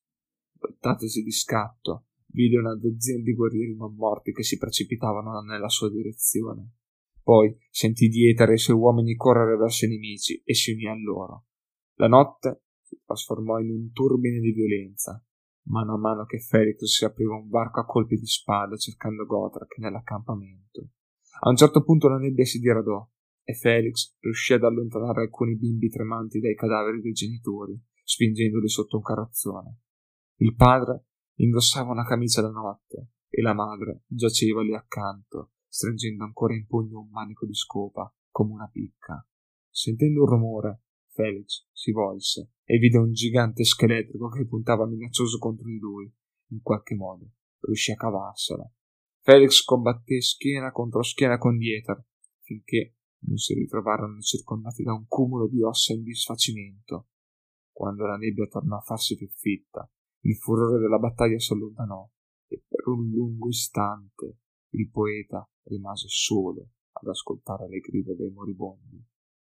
Un'ombra gli passò accanto e tentò di colpirlo. Le spade si incrociarono. Felix si accorse che era Lars. Il volto, contratto in un ghigno che mostrava la bocca sdentata, aveva la schiuma alla bocca per il terrore e colto da furia berserk menava fendenti contro Felix. L'uomo era impazzito di paura. Bastardo! sibilò, vibrando un colpo tanto violento che avrebbe potuto abbattere un albero. Felix si chinò per schivarlo e rispose con un affondo che gli trapassò il cuore. Lars morì con un singulto. Felix si domandò fino a che punto fosse stato pazzo. Se l'avesse ucciso, il castatore avrebbe potuto dare la colpa agli aggressori. Felix si gettò di nuovo nella mischia. Voltato l'angolo, si imbatté in un manipolo di guerrieri non morti, respinti dai colpi forsennati dell'ascio di Gotrek. Un fulmine azzurrino a catena saettò nell'aria e men che non si dica tutti i nemici intorno al nano morirono. Felix cercò fra Winter con lo sguardo per ringraziarla, ma l'incantatrice si era dileguata nelle nebbie. Poi si girò e vide Gotrek esterrefatto, a bocca spalancata. Poco prima dell'alba, gli aggressori batterono la ritirata verso le colline, lasciando i guerrieri del barone von Diel a osservare i carrozzoni sfasciati e le salme dei caduti.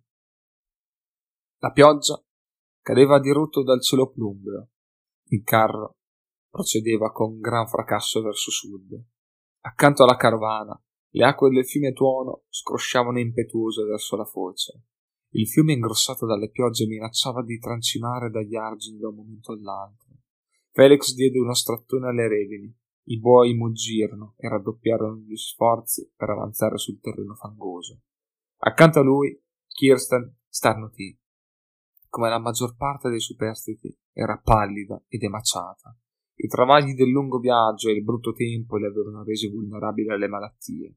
Tutti i villaggi si erano rifiutati di accoglierli e i guerrieri armati avevano minacciato di attaccarli se si fossero spostati in terre non colonizzate. Il cammino era diventato interminabile. Pareva che stessero viaggiando da sempre, che non si sarebbero mai fermati. Nemmeno la consapevolezza che un membro del convoglio aveva liberato i non morti dalle profondità della collina destava più preoccupazione, stemperandosi in un vago sospetto, dato che era impossibile identificare il responsabile. Felix guardò Gotrek con aria colpevole immaginando che lo starnuto di Kirsten scatenasse la consueta rida di vulgari commenti sulla fragilità umana. Lo Sventertroll invece tacque, continuando a fissare i monti dei confini del mondo con una determinazione insolita persino per lui. Felix si chiese quando avrebbe trovato il coraggio di dirgli che non aveva intenzione di continuare il viaggio e che si sarebbe sposato con Kirsten. Era preoccupato dalla possibile reazione del nano.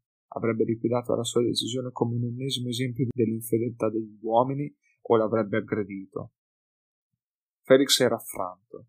Nonostante i cupi sbalzi d'umori e i commenti sarcastici dell'amico, era affezionato allo sventrotroll e il pensiero che Gotrek andasse incontro a un destino solitario lo ammetteva in agitazione. Amava Kirsten e l'idea di separarsi da lei era dolorosa.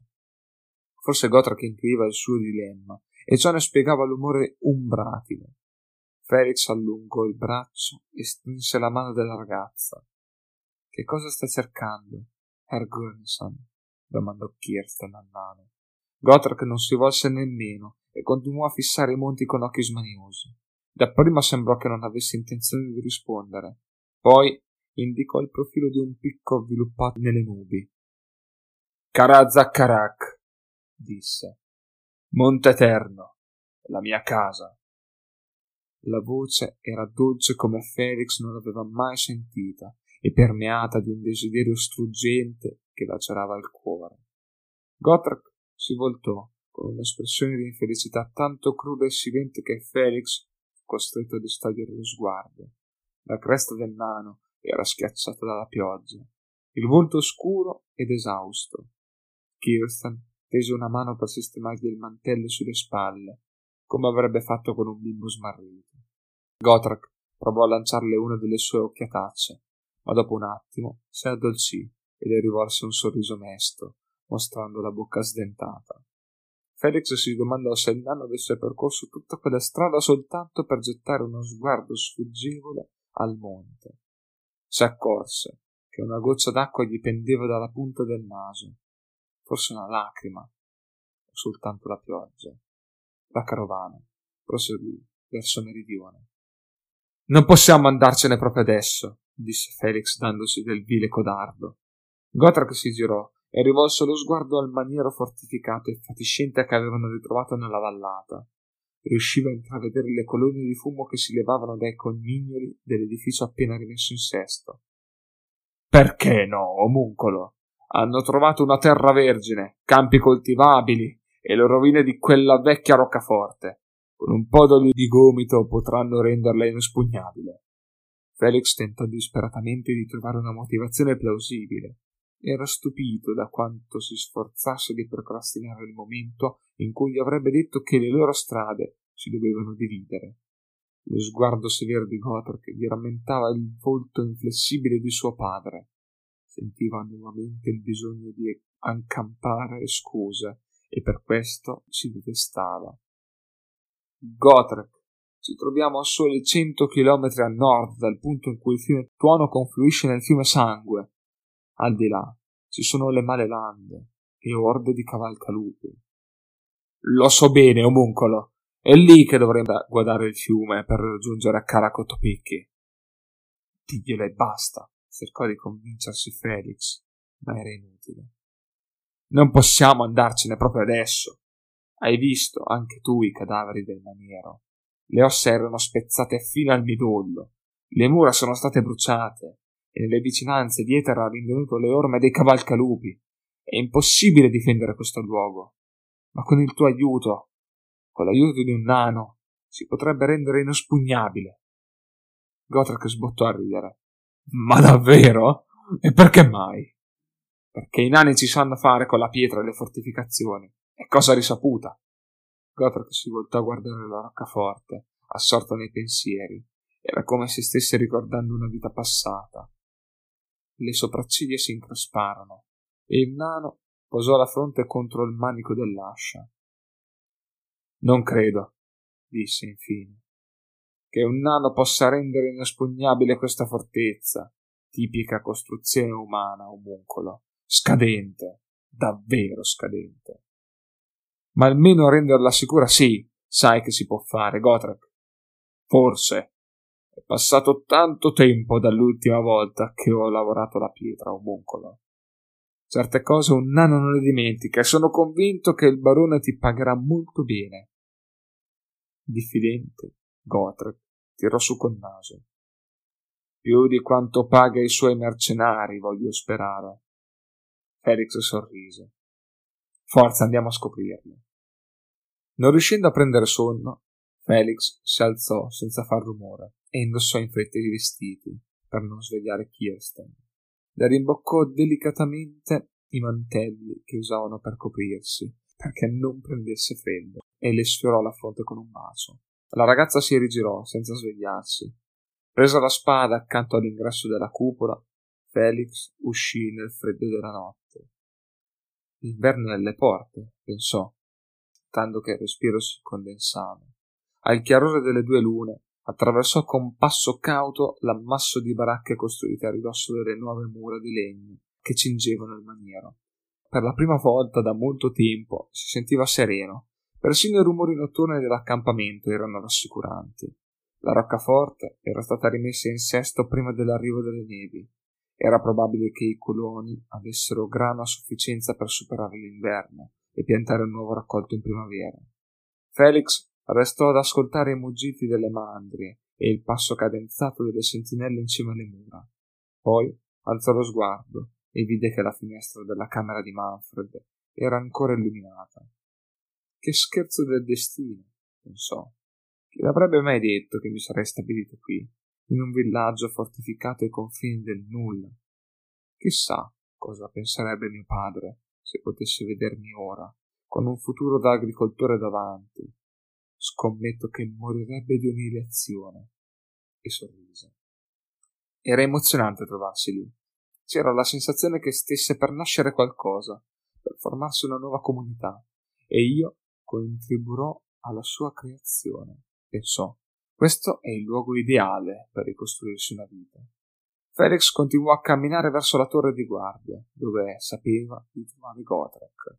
Inquieto e impaziente di ripartire, anche il nano non riusciva a prendere sonno. Gli piaceva trascorrere le notti di guardia in cima alla torre che lui stesso aveva progettato. Felix salì la scala a pioli e varcò la botola che s'apriva sul pavimento del corpo di guardia. Trovò Gotrek, lo sguardo perso nella notte. Vedendo il nano, Felix fu preso dall'agitazione, ma si fece coraggio, deciso a dirgli la verità. Non riesci a dormire nemmeno tu, vero omuncolo? Felix abbozzò un cenno col capo. Quando aveva provato a ripetere tra sé il discorso, gli era sembrato un gioco da ragazzi. Gli avrebbe spiegato la situazione con parole assennate, dichiarando la sua intenzione di restare assieme a Kirsten e avrebbe atteso la reazione del nano. Adesso, però, era tutto più difficile. Sentiva la bocca asciutta e gli sembrava che le parole non volessero uscire dalla gola. Il suo cuore ebbe un sussulto al pensiero di tutte le accuse che immaginava gli sarebbero state rivolte, che era un vigliacco e uno spergiuro, che questo era il ringraziamento di un uomo al nano che gli aveva salvato la vita. Aveva promesso di seguire Gotrek per tramandarne le gesta. Certo, aveva presentato quel giuramento quando era ebbro di birra e di riconoscenza nei confronti di un nano che l'aveva appena sottratto agli zoccoli della cavalleria imperiale, ma ogni promessa è debito come Gotrek soleva rimarcare. Felix si mise accanto allo sventratroll. Rimasero entrambi a fissare oltre il fossato che circondava le mura. Era rinforzato con paletti affilati e l'unico modo per superarlo facilmente era percorrere il terrapieno sul quale si affacciava la torre. Gotrek? Sì, omuncolo. Hai fatto un ottimo lavoro. Gotrek alzò lo sguardo e sorrise a denti stretti. Lo scopriremo presto, disse. Felix osservò nella direzione indicata dal nano. I campi erano gremiti di cavalcalupi. Gotrek portò alle labbra il corno e suonò uno squillo d'allarme. Felix si acquattò per schivare una freccia che si conficcò nel parapetto di legno di fronte a lui. Allungato il braccio, prese una balestra dalle dita di una sentinella caduta. L'uomo aveva la gola trafitta da uno strale Felix armeggiò in cerca di, uno, di un quadrello e provò faticosamente a caricare l'arma. Finalmente ci riuscì. Poi scattò in piedi. Il cielo dardeggiava di frecce infocate come stelle cadenti. Dal fortino si levava un puzzo di bruciato. Felix guardò giù dal parapetto. I cavalcalupi accerchiavano l'accampamento come un branco di lupi attorno a una mandria di buoi. Riusciva a vedere lo scintillio della pelle verdastra dei goblin, illuminata dal bagliore delle frecce infocate. Le fiamme ne mettevano in risalto gli occhi itterici e le zanne giallastre. Devono essercene centinaia, pensò Felix, e ringraziò Sigmar che Gotrek avesse insistito per costruire il fossato, la palizzata e le mura di legno. Sul momento tutti avevano pensato che fosse fatica sprecata e avevano ricoperto il nano di vivaci improperi. Adesso, invece, sembrava una misura a malapena adeguata, Felix mirò un cavalcalupi, intento a puntare una freccia imbevuta di pece contro le torri. Tirò il grilletto della balestra e il dardo svanì nella notte, colpendo il goblin al petto. Il nemico cadde riverso sulla sella e la freccia ardente scoccò dritta in cielo, come se puntasse alle lune. Felix si accucciò di nuovo e ricaricò l'arma. Tenendo la, la schiena contro il parapetto, riusciva a guardare nel cortile una catena umana di donne e bambini portava secchi ricolmi di acqua piovana dai barili alle casupole in fiamme, nel vano tentativo di spegnere gli incendi. Vide un'anziana stramazzare al suolo, e gli altri trasalire, quando una nera pioggia di frecce si abbatté su di loro. Felix si volse e scagliò un altro quadrello, mancando il bersaglio. La notte risuonava di un frastuono infernale. Le grida dei moribondi, gli ululati dei lupi, il sussurro letale e sferzante delle frecce e dei dardi.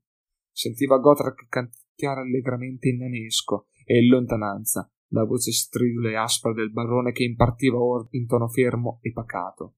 I cani abbaiavano, i cavalli nitrivano e i bambini piangevano. Felix avrebbe voluto essere sordo. Poi sentì un rumore di artigli che raspavano sul legno. Barcollando, si alzò in piedi e guardò oltre il parapetto. Quasi ci rimise la faccia. Le fauci di un lupo si rinchiusero di scatto sotto di lui.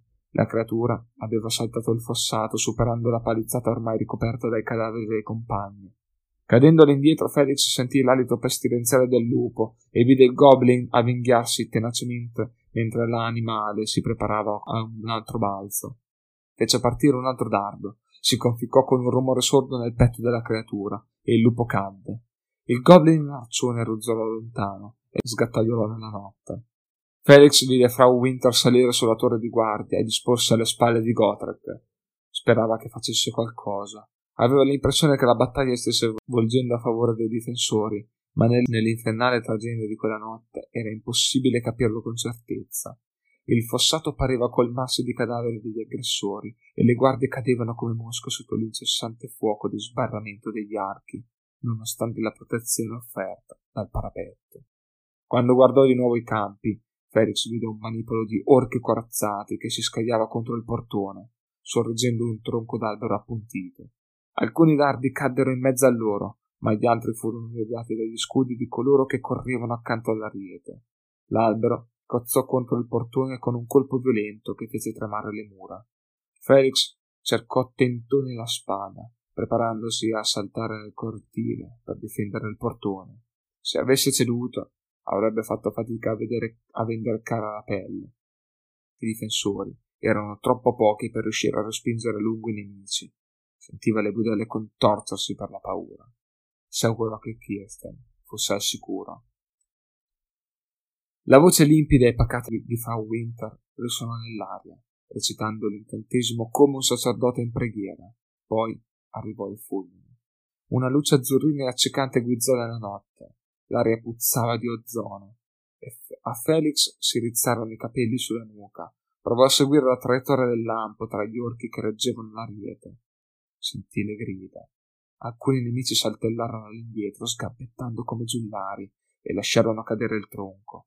I corpi fumanti si accasciarono al suolo e un fetore rivoltante di carne bruciata si propagò nell'aria. Il fulmine sferzò l'aria ancora e ancora. I lupi ullavano di terrore e la tempesta di frecce si indebolì, mentre il puzzo naso a mondo diventava sempre più forte. Felix guardò Frau Winter. Era pallida e stravolta e aveva i capelli ritti sul capo.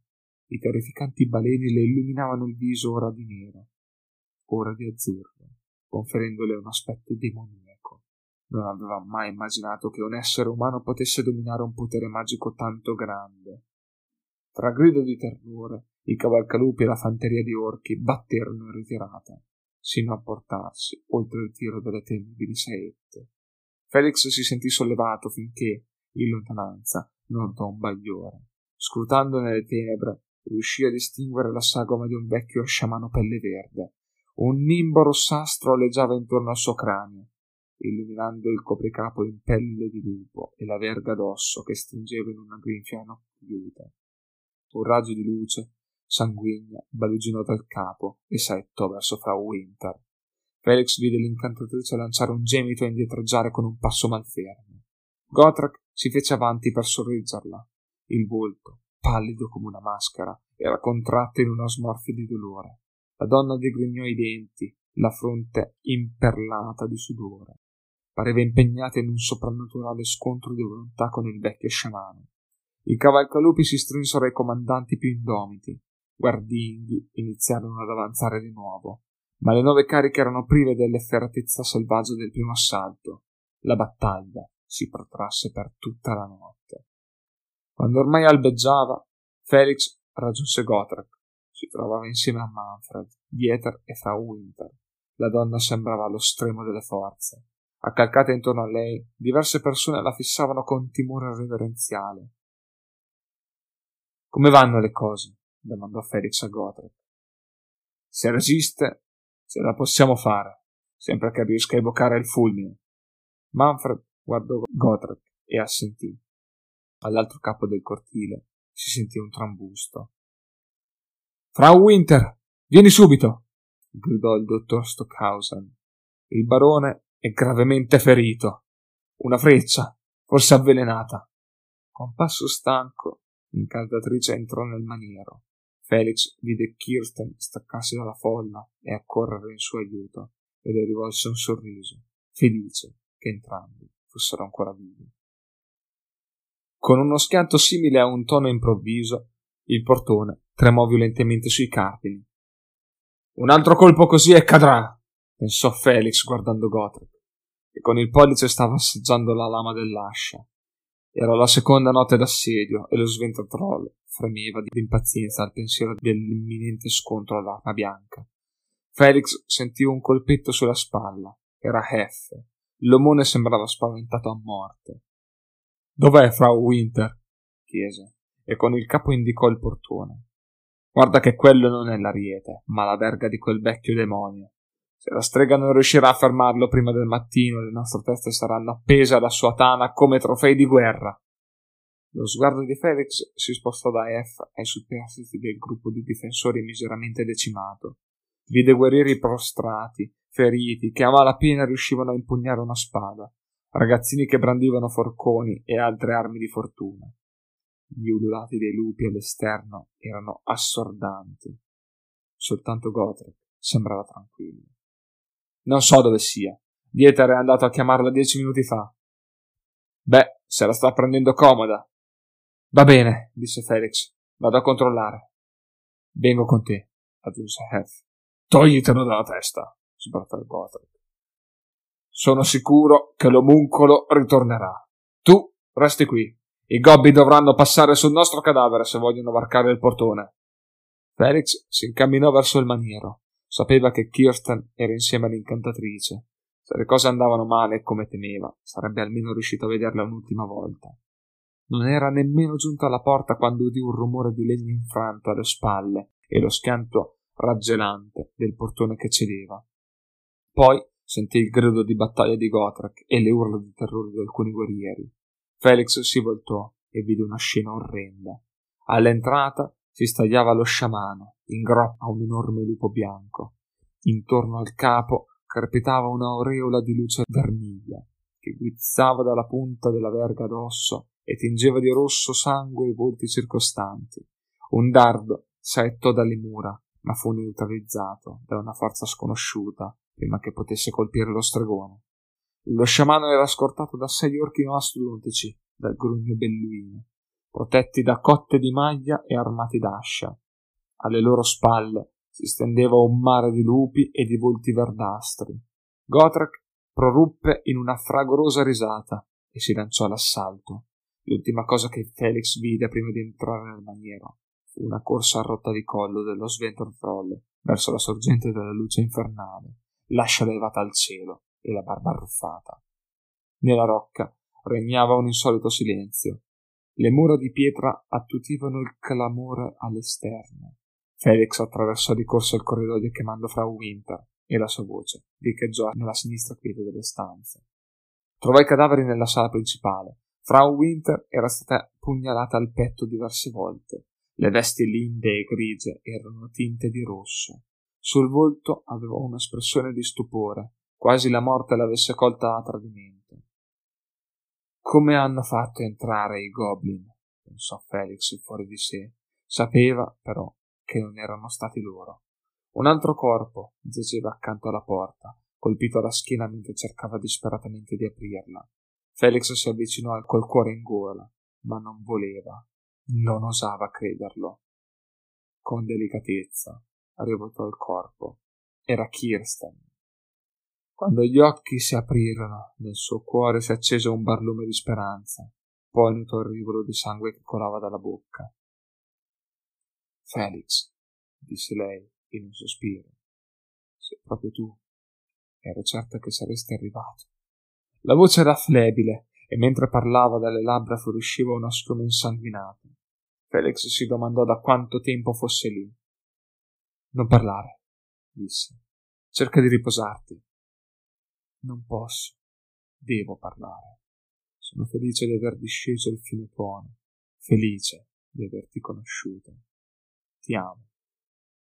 Anch'io ti amo, disse Felix per la prima volta. Si accorse che le palpebre della giovane erano chiuse. Non morire, disse cullandola dolcemente tra le braccia. Sentì le forze abbandonare il suo corpo e il cuore tramutarsi in pietra. La adagiò con delicatezza sul pavimento, gli occhi gonfi di lacrime, e rivolgendo lo sguardo alla porta che aveva tentato di aprire, fu sopraffatto da una gelida ira. Rialzandosi in piedi, attraversò di corso il corridoio. Il corpo di Dieter giaceva all'ingresso della camera del barone. Il capo dell'omone era sfondato da un lato. Felix immaginò che avesse varcato di corsa la soglia, in preda all'ira, e che il nemico in agguato l'avesse colpito. Saltò sopra il corpo come una tigre e, atterrato al suolo, rotolò di fianco, balzando subito in piedi. Quindi guardò attentamente la camera. Il vecchio barone giaceva sul letto, il cuore trafitto da un pugnale, le bende al petto e le lenzuola impregnate di sangue. Felix rivolse uno sguardo truce alla poltrona in cui sedeva Manfred, la spada in grembo, imbrattata di sangue rappreso. Finalmente la maledizione si è compiuta, disse il drammaturgo con voce stridula e tesa, quasi isterica. L'uomo alzò lo sguardo e Felix rabbrividì.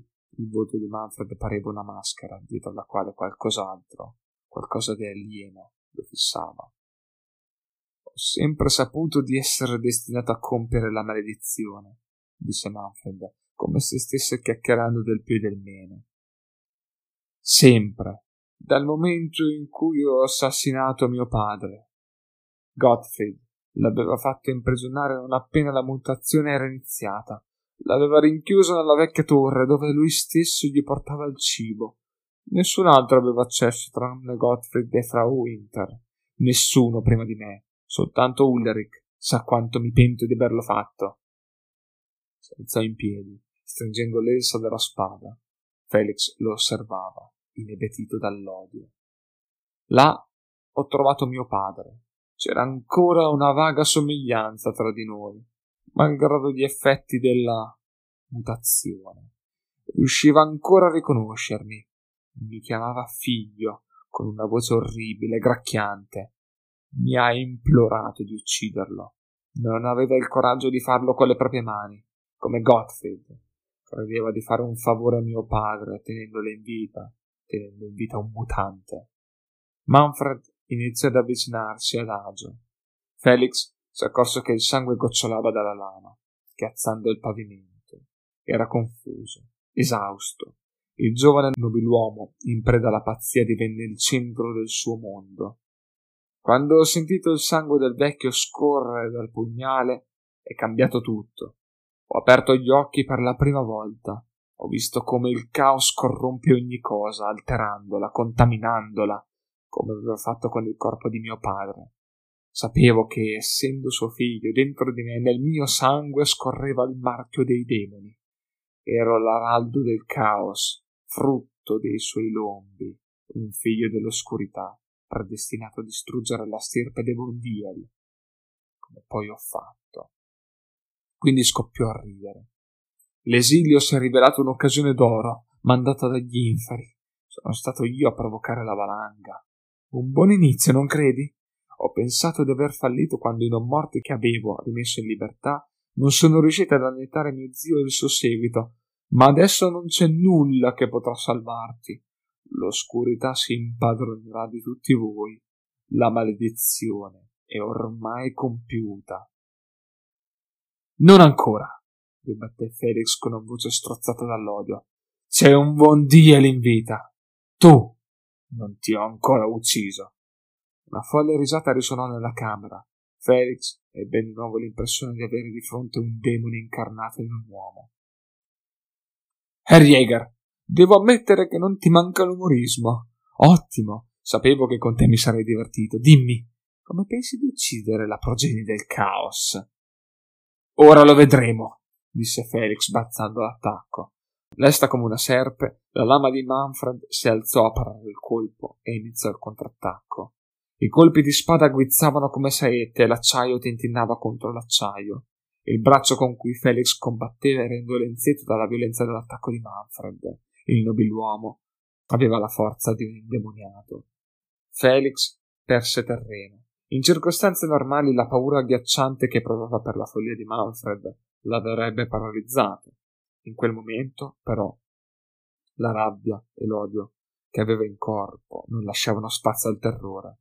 Non aveva più nessuno al mondo. L'unico scopo della sua vita era uccidere l'assassino di Kirsten. Era l'unico desiderio che gli rimaneva. Nella camera del barone si battevano due folli. Manfred si faceva avanti con grazia felina, sorridendo compiaciuto, quasi avesse appena ascoltato un arguto motto di spirito. La lama ordiva una ragnatela di ferro che stringeva lentamente intorno a Felix. Gli occhi scintillavano gelidi e disumani. Felix sentì contro la schiena le pietre del muro. Fece un affondo in avanti, cercando di colpire Manfred dal volto, ma quello rintuzzò il colpo con pigra disinvoltura. I due rimasero l'uno di fronte all'altro, a spade serrate. I volti, a pochi centimetri, spingevano con tutte le forze, cercando di guadagnare vantaggio. I muscoli di Felix spiccavano sotto la pelle del collo e il braccio era in fiamma per lo sforzo, mentre con inesorabile lentezza Manfred spingeva avanti la lama, affilata come un rasoio, sino a sfiorargli il volto. Addio, Herr Jäger, disse Manfred con aria noncurante. Felix calò il tacco dello stivale sulla caviglia di Manfred e schiacciò con violenza appoggiandovi sopra tutto il peso. Sentì la sua frantumarsi, vide il volto del nobiluomo contorcersi per il dolore e infine avvertì l'allentarsi della pressione. Così portò la lama in avanti, trapassando il collo di Manfred da una parte all'altra. Il drammaturgo arretrò barcollando e l'affondo di Felix trafisse il cuore. Manfred cadde in ginocchio e alzò gli occhi vacui e confusi sul suo volto, spingendolo con lo stivale. Felix lo fece cadere e gli sputò in volto. Adesso la maledizione si è compiuta, disse. A mente lucida, l'imparido Felix uscì nella fredda aria notturna immaginando di trovare la morte e i cavalcalupi. Nulla aveva più importanza. Accettava la morte di buon grado. Finalmente era riuscito a comprendere Gotrek. Non c'era più nulla per cui valesse la pena di vivere. Non temeva più nulla. Kirsten, tra poco saremo di nuovo insieme, pensò. Presso il portone vide Gotrek, in cima a un cumulo di cadaveri. Il sangue sgorgava dalle strazianti ferite del nano. Era piegato in avanti e si appoggiava all'ascia, non riuscendo quasi a reggersi in piedi. Nelle vicinanze Felix vide i cadaveri di Hef e degli altri difensori. Gotthard si volse a guardarlo e Felix vide che aveva perso un occhio, cavato dall'orbita. Frastornato, il nano barcollò, cadde in avanti e con penosa lentezza tentò di rialzarsi. Perché sei in ritardo, omuncolo? Ti sei perso una bella battaglia. Felix si avvicinò. Pare proprio di sì. Quegli stramaledetti gobbi non sono che dei codardi itterici. Basta che gli uccidi i comandanti e la ciurmaglia fa dietro front e se la dà a gambe. Rise a denti stretti. Beh, certo, ne ho dovuti ammazzare una ventina prima che si decidessero. Certo, disse Felix, volgendo lo sguardo alla catasta di lupi e orchi trucidati. Riuscì a scorgere il copricapo in pelle di lupo dello sciamano. Maledizione e stramaledizione, disse Gotrak. Le gambe non vogliono reggermi. E chiuse gli occhi. Giacque immobile. Felix guardava la piccola teoria di sbandati che si metteva in marcia verso settentrione, sotto lo sguardo vigile dei pochi soldati sopravvissuti. Pensò che forse ora avrebbero trovato un insediamento pronto ad accoglierli, non essendo più scortati dalle milizie al completo del barone. Se lo augurava davvero per il bene dei bambini. Poi si voltò di nuovo verso il tumulo, la fossa comune, e pensò al futuro seppellito insieme ai corpi. Era di nuovo senza patria, senza casa. Sistemando il peso della bisaccia sulle spalle, si girò a guardare i monti lontani.